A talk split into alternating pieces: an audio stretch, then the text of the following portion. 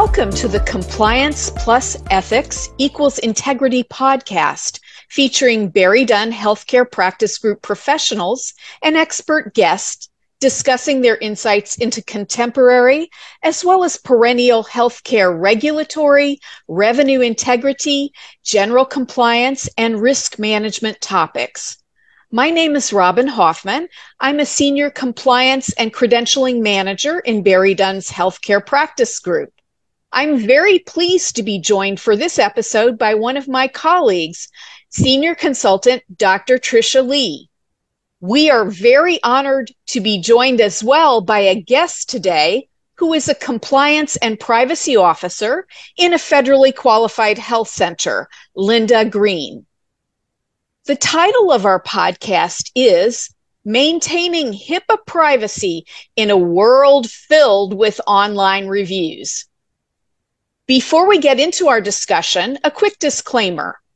The content we discuss in this podcast is based on our professional experience advising healthcare providers, facilities, and other organizations engaging BerryDunn for compliance and other services.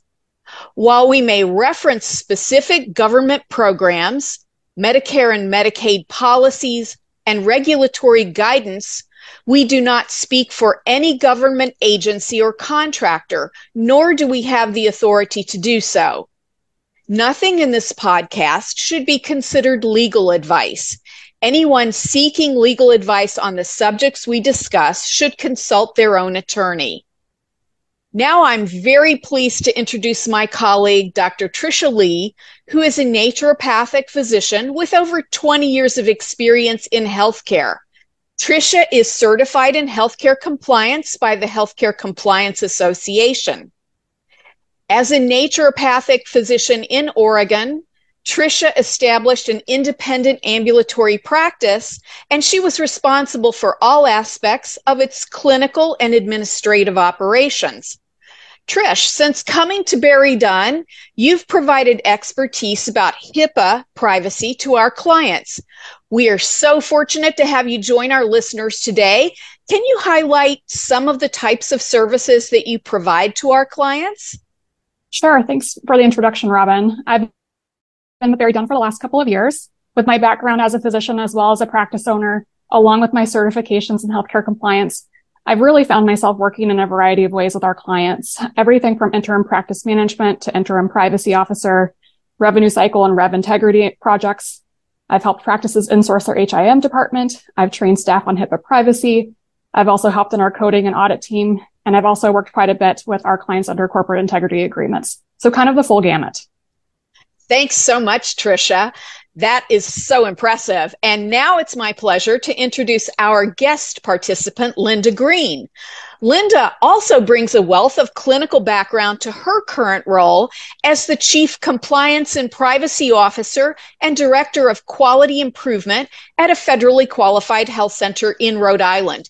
Linda has had prior roles directing clinical operations at other federally qualified health centers in Rhode Island and Massachusetts.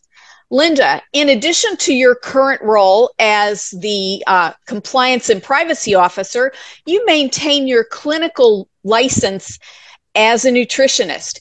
Can you please share with our listeners some highlights about your work and how your clinical practice informs your work as a privacy officer? Uh, thank you, Robyn, for inviting me to, to, discuss this important topic today. I've been working in this industry in healthcare for over 40 years. Um, throughout my years, I've worked uh, to assure that my experience and knowledge has been um, able to be shared with my colleagues and my staff um, that I work with. So all of my experience over the years has really lended me to really share that and um, make sure that um, everyone understands the importance of HIPAA and privacy. Thanks so much, Linda. We really appreciate it. Trisha, we talked recently about a privacy related corrective action plan, as well as a $30,000 fine that was imposed by the Department of Health and Human Services Office for Civil Rights. This was based on a complaint that came in to the OCR from a patient who had received clinical care at a practice in the East Coast that offers adult and child psychiatric services. According to the Office for Civil Rights, the provider had impermissibly disclosed a patient's PHI in response to a negative online review that the patient had given about this provider.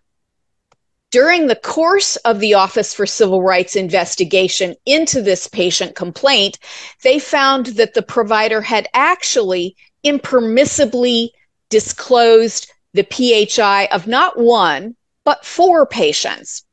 So, Trisha, as a reminder for our listeners, we're throwing around a lot of HIPAA ease terms here. Can you explain what is meant by an impermissible disclosure?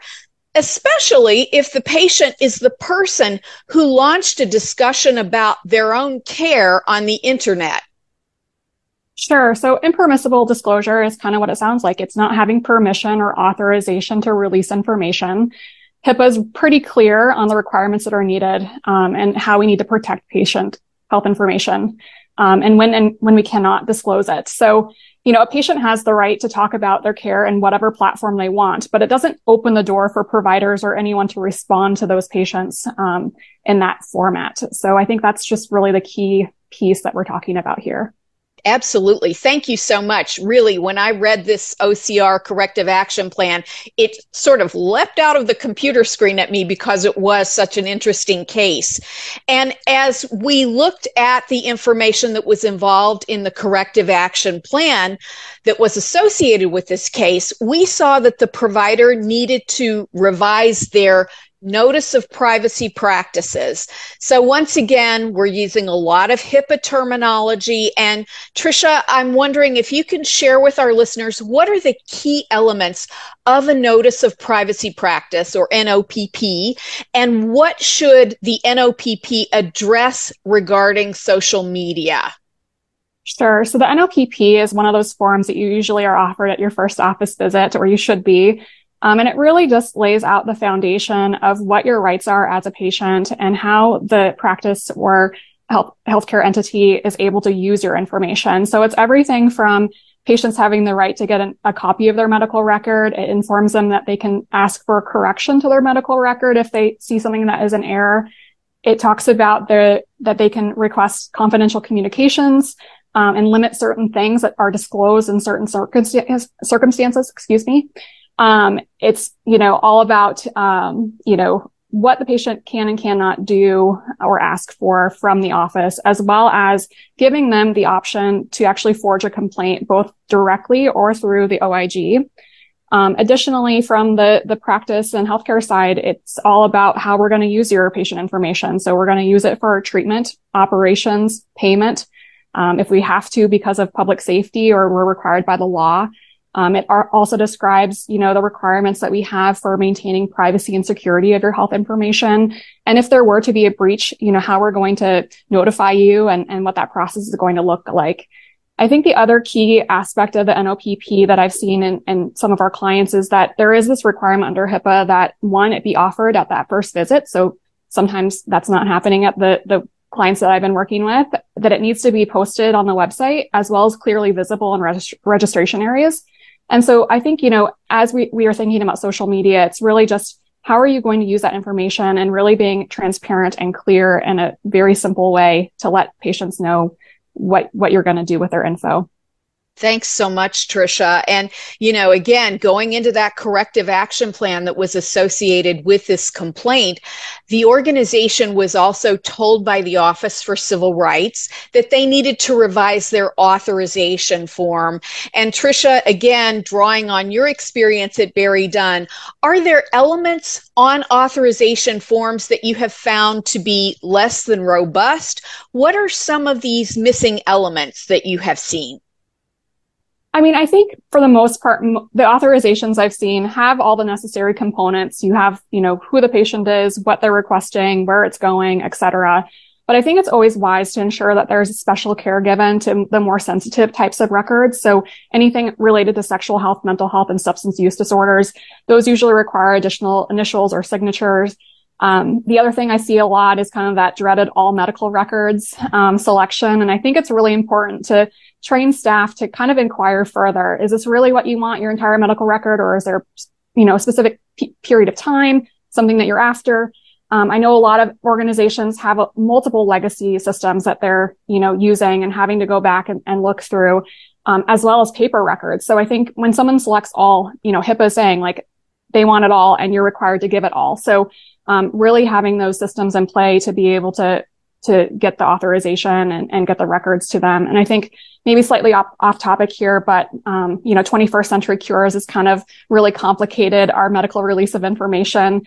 Um, patients can now request records in any form or format that you're capable of. There shouldn't be any barriers that are, you know, put um, between those patients getting their records. And so it's really kind of, you know, been problematic for offices to kind of change how they've been operating because, you know, patients can say, just email me I don't care if it's, you know, if it's secure or not. Um, they can do verbal authorization and you don't necessarily have to have, you know, a signature from them to give them their records. So it's really kind of changed the, the whole operating dogma that we've been under for so many years. And I know it's, it's really a struggle and a challenge for a lot of clients.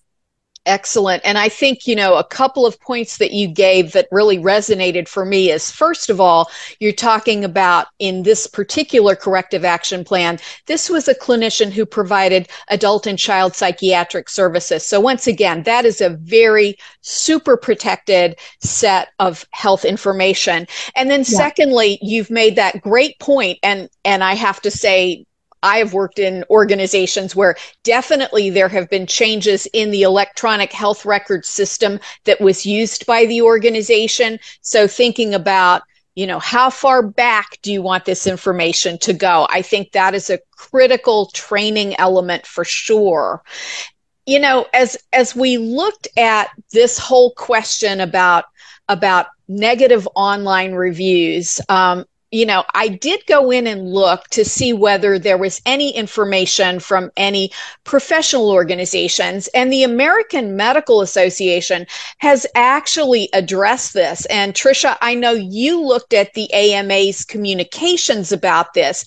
And from your vantage point, I'm wondering if you can share what some of those key points were from the AMA's communication and kind of how does that resonate with you as a clinician? Yeah, I mean, I think it's only human nature to feel gutted when you receive a poor review. Um, you know, I think it's really important to remind yourself to pause, have some staff training on how to deal with it. Um, the AMA kind of outlined some some recommendations, and and I agree. I mean, HIPAA doesn't say you can't respond, but it really talks about um, making sure that your responses are very canned and generic. You talk about general policies and, and protocols of the office. You really, you know, can't confirm or you know, that the patient was seen or that, you know, they're part of your practice, but really just giving them the opportunity that yes, you're acknowledging their comment. Um, these are the policies and, and, protocols we have within our office. And here's a number or a resource that you can contact us so that you can just take it offline. Excellent. Thank you. And that's where, um, in talking about this corrective action plan with Linda Green, Linda, I am so thrilled that you've joined us for this discussion today as a, uh, say, boots to the ground compliance and privacy officer in a healthcare setting. And you talked about the work that you engage in with your organization's director of communications. And I'm wondering if you can share with our listeners how was this collaboration between you and communications sort of brought into being? Like, how did you make that real and how do you sustain that? Sure. Sure. Um, so, as the chief compliance officer here um, at my organization, I'm responsible for assuring that um, our organization compli- complies with all federal, state um, regulations. We are a federally qualified health center, so we're held accountable to the federal government for a lot of um, requirements that we have to be in compliance with. So, working with our fabulous marketing communication team, um, I've they've learned to be able to communicate with me on what they feel is what they can share and what they cannot share. So they will definitely collaborate with me. Um, we just recently updated all of our um, brochures for our organization. Um, every single brochure came to me before it went out to the patients. Um, and anytime they have any questions with patients they're interviewing for videos, audio, um, they'll check with me, see what they need to do to make sure um, that they're in compliance with what we need to do, do as an organization to comply with all our requirements. I have to report to a Health Resource Service Administration on an annual basis what we do to comply with all the HIPAA and privacy regulations. So we make sure that we do. And I encourage staff, all staff, not only marketing communications, to ask me a question. No question is a dumb question. I take everything as very important so that they can learn. Thanks, Linda. And I have to say, during my time as a corporate compliance officer at a federally qualified health center, honestly, the questions that came in were usually around HIPAA privacy and what was and wasn't allowed. It seems like that is something where folks are just really hyper hyper vigilant and you know we've we're living in an age where social media is just it's it's a part of everyone's life these days. And linda i'm wondering are there other challenges around social media that you see in the healthcare environment? And what are some of the tools that you use as a privacy officer to address these challenges? Uh, there certainly are a lot of challenges with the social media today. Uh, we have, you know, patients that will respond to a social media post. So we have to contact those patients and say, really, you should not be posting um, that kind of information. Please just contact us directly. We have a whole complaint process or comment line um, for patients to address that. Um, and I've worked closely with marketing also to kind of alleviate that. They'll forward anything to um, me that they feel is not appropriately posted on social media. And then I do a lot of education with staff um, on social media, making them understand um, the importance of what's posted. You know, a lot of people are on social media, even the staff. Um, just understanding what repercussions that could be in regards to compliance in the organization. Thanks so much. So, as we're wrapping up our conversation today, I would like to invite Trisha and Linda to offer your top two recommendations for safeguarding patients' PHI in the event, for instance, that there might be a negative online review or if there are other challenges around social media. What would be your top two recommendations that you would offer to our listeners to really help to safeguard patient protections? Trish? Yeah. Yeah, I think, um, you know, we've talked about it a lot already, but staff training on HIPAA with real world examples. I'm, I'm often met with questions on scenarios. You know, if this happens, what do I do? And there isn't this golden HIPAA book that you can just, you know, flip the page and have an answer. So, you know, having some critical um, question and answer thought um, processing, you know, discussion about, I think is really important. Um, and also having those documented policies and procedures so that there is a resource to, you know, look at.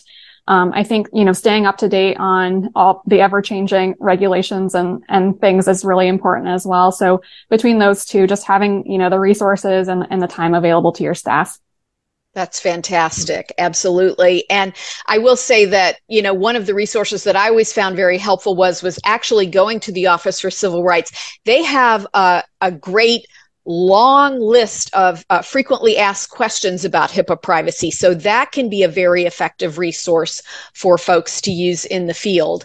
And Linda, I would really relish your thoughts. What would be your top two recommendations that you would offer to folks in healthcare environments? And I realize that you've worked in a number of settings. So, um, you know, maybe for a smaller practice organization, do you have recommendations? Um, they're very, very similar to what Trisha said. Um, I can't um, stress training, training, training. Um, we make sure that all of our uh, new staff are trained. Um, staff get trained on a regular basis here. So training, training, training is really important. I also think encourage uh, communication. I think communicating, um, making sure that they're not just sitting there wondering if this is something they should or shouldn't do. Ask the question. Ask the question. I'll answer the question. Um, if I don't know the answer, I seek out the resources that I need. So I definitely agree everything that Trisha said and just that, you know, training and communication. Absolutely. Thank you so much. And I have found that privacy rounds can actually be a great format as well, particularly if you're in a larger organization where you can be sort of the face to the uh, folks who will come up to you with some, you know, some very thoughtful questions. So Again, thank you so much for sharing your insights today, Trisha and Linda. We've reached the conclusion of our discussion about maintaining HIPAA privacy in a world filled with online reviews. On behalf of Trisha and myself, we thank you for listening to this episode of BerryDunn's Healthcare Insights Compliance plus Ethics equals Integrity podcast. Also, we would like to thank our guest presenter, Linda Green, for her presentation in today's podcast. We welcome our listeners' questions and feedback about the ideas that we discussed in today's episode, and we always welcome your suggestions for topics we should consider developing for future episodes. Many thanks.